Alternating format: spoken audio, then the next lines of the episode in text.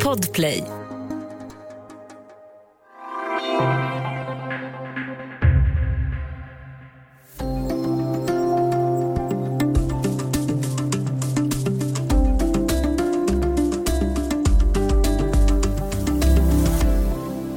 Jeffrey Epstein dog i en fängelsecell i New York i augusti 2019. Han väntade då på rättegång anklagad för våldtäkt och systematiska sexuella övergrepp på en rad kvinnor, många av dem mycket unga. Det var brott som begåtts under många år och som var möjliga tack vare ett nätverk av människor omkring honom. En av dem var Ghislaine Maxwell. Idag inleds rättegången mot henne. Välkommen till Studio DN. Jag heter Sanna Thorén Björling.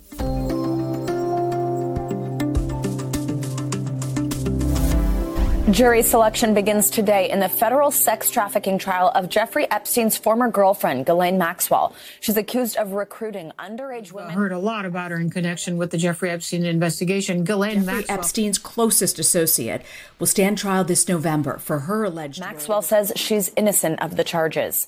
Ja, när Jeffrey Epstein dog så trodde många att hela sanningen om vad som verkligen hänt omkring honom aldrig skulle bli allmänt känd. Och så kanske det blir, men hans skugga vilar onekligen över det som händer nu. Idag har vi med oss Evelyn Jones som är reporter på DN. Välkommen! Tackar. Vi kommer till Ghislaine Maxwell, men om vi börjar med Jeffrey Epstein, eh, som ju inte är huvudperson just på måndagen. Men eh, vem var han? Eh, ja, men Jeffrey Epstein var ju en affärsman kan man säga. Han var, han var framförallt känd för att liksom frottera sig med eliten. Och han, han hade vänner som Clinton-paret, eh, president Trump, fast innan han var president, när han var en affärsman, bodde i en jättevåning på Manhattan, en av de liksom, dyraste som, som fanns på Manhattan då. Och ja, helt enkelt en man i smeten. Det har också varit så här, han kom från en arbetarklassbakgrund, han fick jobb på en elitskola som, som lärare och därifrån tog han sig in i finansvärlden. Men det som har varit lite oklart är liksom, hur har han tjänat de här extrema mängderna pengar som han hela tiden har använt sig av för att ha sina olika semesterboenden på lyxiga resorts och sin jättevåning och allt sånt där. Men han har ändå varit, han har liksom varit en, en man i blickfånget under ganska många år. Mm. Han dömdes ju faktiskt i, redan 2008 i Florida för att då ha underlättat och värvat minderåriga för prostitution. Och redan då så var det ju ganska kraftiga anklagelser mot honom och han fick ett 13 månaders straff, fängelsestraff, men han fick också rätt så generösa permissioner och han tilläts jobba och sådär. Varför blev det inte mer än så då? Ja, då var det ju eh, framför allt så började det väl med att en väldigt ung tjej eh, berättade om, om övergrepp som hon skulle ha utsatts för av, av Epstein. Och sen så, liksom den utredningen som då påbörjades togs över av FBI. De hittade fler och fler tjejer som sa sig ha, ha blivit eh, utnyttjade av Epstein. Men sen den här, den här utredningen till trots så, så kom de till en överenskommelse med honom om att han erkände två fall av sexköp varav ett av en minderårig. Så att det som skulle kunnat bli ett väldigt långt fängelsestraff blev istället det här 13 månader långa straffet då, där han i och för sig var tvungen att registrera sig som sexförbrytare till slut, vilket det också var mycket diskussion om, men som blev väldigt mycket kortare än vad liksom de, de som anklagade honom då eh, hade hoppats för. Och en detalj i det här är ju att den personen som liksom tog fram den här eh, uppgörelsen var Alexander Acosta som senare blev arbetsmarknadsminister hos Donald Trump. Och när, när de här liksom nya anklagelserna började komma fram strax efter metoo-tiden eh, så, fick han, så tvingades ju han eh, avgå på grund av liksom, hela den historien som ändå hade hänt tio år tidigare. Ja, som du var inne på där så rullades det upp då sen i, i kölvattnet av metoo kan man säga, med kulmen då 2019 då han också till slut grips. Och vad som rullades upp då var ju en värld där kvinnor och unga tjejer mer eller mindre användes som sexleksaker. Och mycket av det här var väl ganska välkänt i stora kretsar, men ingenting hände. Det är lite grann som det som hände kring, kring Harvey Weinstein som ju var upprinnelsen till hela metoo. Men också kvinnor deltog i det här maskineriet och hitta unga kvinnor och få dem att ha sex med Jeffrey Epstein och en del andra kända rika män. Och här kommer vi in då på Ghislaine Maxwell. Vem är hon? Ja, Ghislaine Maxwell är ju en brittisk eh, societetstjej var hon ju när hon var yngre då i alla fall. Hon var, hon var dotter till en eh, brittisk mediemogul, hade också en så här, uppväxt i extrem lyx. Det berättas om ja, men, semestrar på liksom, lyxjakter och en superstort hus utanför Oxford. Sen eh, 1991 så dog hennes pappa i en ganska, på ett ganska oklart sätt, eh, där han föll från sin eh, lyxjakt då. Och det, det fanns oklarheter kring om det här var en, en olycka eller om det var ett mord eller ifall han tog livet av sig. För att han var mitt inne i en en skandal med där han skulle ha förskingrat pengar och så vidare. Hon började väl lite på ny kula men hon ha, i New York. Men hon var ju då en lite mystisk brittisk kvinna som, som snabbt kom in i den här societetsvärlden då i New York också.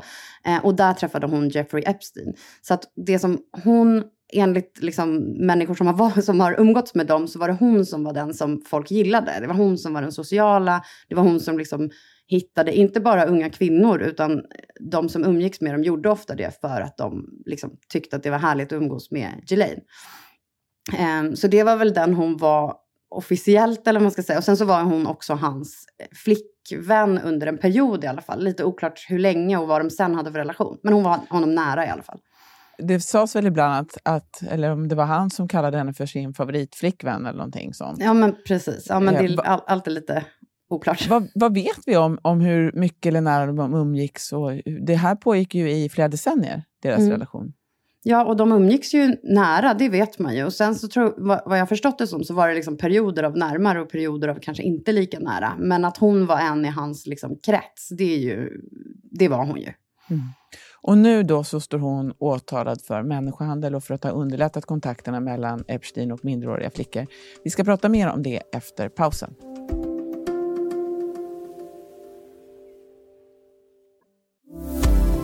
Studio DN. Idag pratar vi med Evelyn Jones som är reporter på Dagens Nyheter. Vi pratar om Ghislaine Maxwell och den rättegång mot henne som inleds idag i USA. Hon greps eh, för ett år sedan ungefär. Vad är hon anklagad för mer precis? Ja, hon är anklagad för lite olika saker. Bland annat sex trafficking av barn. Och sen har det varit också en del anklagelser om att hon ska ha groomat eh, liksom, unga tjejer åt Epstein då. Eh, och sen är hon också, ska hon också åtalas för mened, alltså för att ha ljugit i rätten. Men det är ju faktiskt en senare rättegång, så det är inte det som de ska utreda i nuläget. Men oavsett det så finns det ändå, det hon är åtalad för kan ändå ge henne liksom upp till 80 år i fängelse. Så det, är inte, det är inte små saker som hon anklagas för här. Mm. Och som du var inne på så är, eh, var ju både hon och, och Jeffrey Epstein, de, de umgicks och de hade ett liv i överklasskretsar med enorma ekonomiska tillgångar och så. Han dog ju enligt läkaren av ett självmord. Han hängde sig i eh, en cell. Men det har ju hela tiden funnits teorier om, om att det här skulle ha varit ett mord. Och FBI och justitiedepartementet eh, som jag förstår har inte lagt ner den här utredningen än. Maxwell själv, hon sitter ju i häkte i New York eh, och nekar till alla anklagelser, ska vi vara noga med att säga hon verkar ju själv må rätt dåligt. Vad vet vi om det där? Ja, alltså Epstein dog ju då i sin cell i, i fängelse innan han hann åtalas. Eh, och efter det så var det ingen som visste vart Mac, eh, Ghislaine Maxwell befann sig någonstans under väldigt lång tid. Så det dröjde ett år innan de kunde gripa henne i hennes eh, liksom, lyxegendom i New Hampshire när FBI kom dit och hon även då försökte liksom, sticka därifrån. Hon, men, hon menar att hon aldrig har försökt hålla sig undan rättvisan utan att hon bara var där typ. Eh, men sen dess så har hon ju då gripits och då har hon suttit i, hon har suttit isolerad i 500 dagar nu inför rättegången. Och enligt hennes brorsa var ute häromdagen och berättade om hur, att hon mår väldigt dåligt och att hon, och han menar att hon liksom utsätts för övergrepp. Inte sexuella övergrepp då kanske, men, men att hennes vakter liksom in, inte behandlar henne väl. Ehm, Medan fängelset själva säger ju att de gör det här, de övervakar henne konstant på grund av det som hände Epstein, att de inte vill att samma sak ska hända nu, att hon liksom ska då försöka ta livet av sig till exempel. Så historierna går ju isär om vad det är som pågår i fängelset, men det som man kan säga är väl att hon, hon verkar ju inte må bra. Mm. Liksom. Man kan ju tillägga det att förhållandena i amerikanska fängelser är, är ofta eh, förfärliga. Hon nekar ju då, men hur argumenterar då hennes advokat, hennes försvarare? Till att börja med, apropå det här med, med hur hon har det i fängelset, så har ju de försökt få henne fria mot borgen flera gånger och domaren har varje gång nekat för de menar att det finns en stor flyktrisk trots att de har lagt liksom borgenssumman på 28 miljoner dollar så, så är de ändå för oroliga för att hon ska fly. Försvararna menar ju då att hon, att hon inte har gjort det här, att hon kanske också på något sätt har varit utsatt för Epsteins liksom manipulativa personlighet i alla fall. Men och det som också har blivit en stor diskussion är liksom vad, vad de här kvinnorna som anklagar henne ska kallas för. Så det har varit en, en diskussion ifall man i rätten får kalla dem för offer, om man får kalla dem för minderåriga. Och nu har de kommit fram till att det får, det får man göra. Liksom. Och sen är det också den här grooming-frågan, för det betyder ju liksom att man övertygar någon eller på olika sätt agerar för att få någon att, eh, att sen ställa upp på olika saker som den inte vill. Men i det här fallet så har hon ju, om hon nu skulle ha gjort det här så har hon ju gjort det å någon annans vägnar. Och då är ju frågan, finns det ett sånt brott eller vad man ska säga? Eh, så den saken har också diskuterats väldigt mycket inför eh, rättegången. Men, men grundpremissen är ju att hon menar att hon inte har gjort någonting av det hon anklagas för. Och rättegången startar då måndag 29 november. Vad kan vi vänta oss eh, av den här rättegången, tror du? Det kommer ju med stor sannolikhet bli stort medialt pådrag kring den. Verkligen. Det som man vet är i alla fall att fyra kvinnor kommer att vittna. Flera av dem kommer göra det anonymt och det har man också gått med på att de får göra det under pseudonym under rättegången. Många menar ju, alltså, som du var inne på tidigare, så, så är ju det här lite för att få veta det man annars skulle få veta också i en rättegång av Epstein som sen inte kunde utföras eftersom att han dog innan det, den han började. Så förhoppningen är väl precis så att man ska liksom få veta mer om vad var det egentligen som pågick i den här världen. Eh, men den här gången då med betoning såklart på, på Ghislaine och vad hon har gjort. Det är det jag tänker, vad tror du att vi inte kommer få veta? För att man, det finns ju en del här som, som varnar lite grann för att ni tror nu inte att ni kommer få veta exakt det som han gjorde sig skyldig till, för det är inte det som det här handlar om. Tror du att många kommer bli besvikna då? Eller? Kanske. Alltså nu är det ju, vad jag förstår, Epstein var ju väldigt mycket, liksom, många, många fler eh, personer inblandade som, som anklagade honom. I det här fallet så är det ju fyra eh, kvinnor som, som berättar om vad som har hänt dem. Eh, så det är ju en, en, liten del av det som, som man kanske hade fått veta i en, i en rättegång mot den faktiska huvudpersonen egentligen i det här dramat. Du var inne på det också, att den här menighetsfrågan, den avgörs senare. Och det finns ju också andra brott som när det gäller Epstein som, som handlar om hans ekonomiska eh, förehavanden som också är helt andra utredningar. Och det finns ju flera processer här som kan komma som är helt separata men som handlar om den här kretsen bland annat mot eh, den brittiska prins Andrew. Påminn oss lite här, vad har han med allt det här att göra? Prins Andrew då, som är en av eh, Queen Elizabeths söner, eh, han lärde känna Ghislaine till att börja med under eh, studietiden i, i Storbritannien och blev sen, eh, började sen umgås med Epstein också.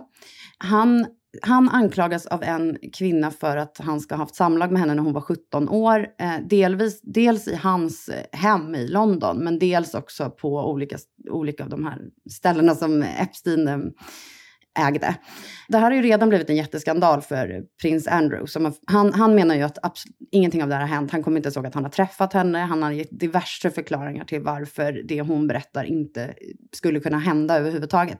Ändå så har liksom det här blivit också en stor grej för det brittiska kungahuset, vilket i sig också är en helt annan historia som är väldigt intressant. Att han är helt indragen i det här och han var det egentligen redan när han umgicks med Epstein för att den brittiska kungafamiljen är väl inte toppnöjda över att det kommer ut bilder på prins Andrew med liksom en, en sexdömd man när, han, när de umgås, oavsett om det liksom bara var eh, den här uppgörelsen som gjordes.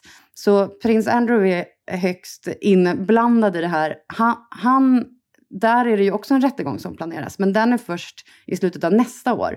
Och eh, han, han och hans försvarare försöker ju få den nedlagd. De menar ju liksom att hon, den här kvinnan som har anklagat honom, hon bara ljuger och hon vill ha pengar från det brittiska kungahuset eftersom att där finns det ju väldigt, väldigt mycket pengar. Så, att, um, så hur det går med det får vi veta först om ett år. Men, men ja, prins Andrew ger en liten kunglig twist till det hela kan man säga. Ja, inte toppnöjda är de nog inte där, nej. nej. Eh, eh, det här kommer alltså pågå ganska lång tid framöver. Eh, Ghislaine Maxwell då, hon har hunnit bli 60 år. Hon riskerar, som du sa, ett 80-årigt fängelsestraff, eller motsvarande då, det vill säga livet ut, om, det nu, om hon nu skulle bli dömd eh, för det. När vet vi eh, hur det här går, tror du? Ja, alltså den här rättegången ska pågå i sex veckor. Ehm, så att efter det borde man väl ha ett hum om hur det går i alla fall. Men sen brukar det väl ta en stund innan man får veta eh, precis domslut och så vidare.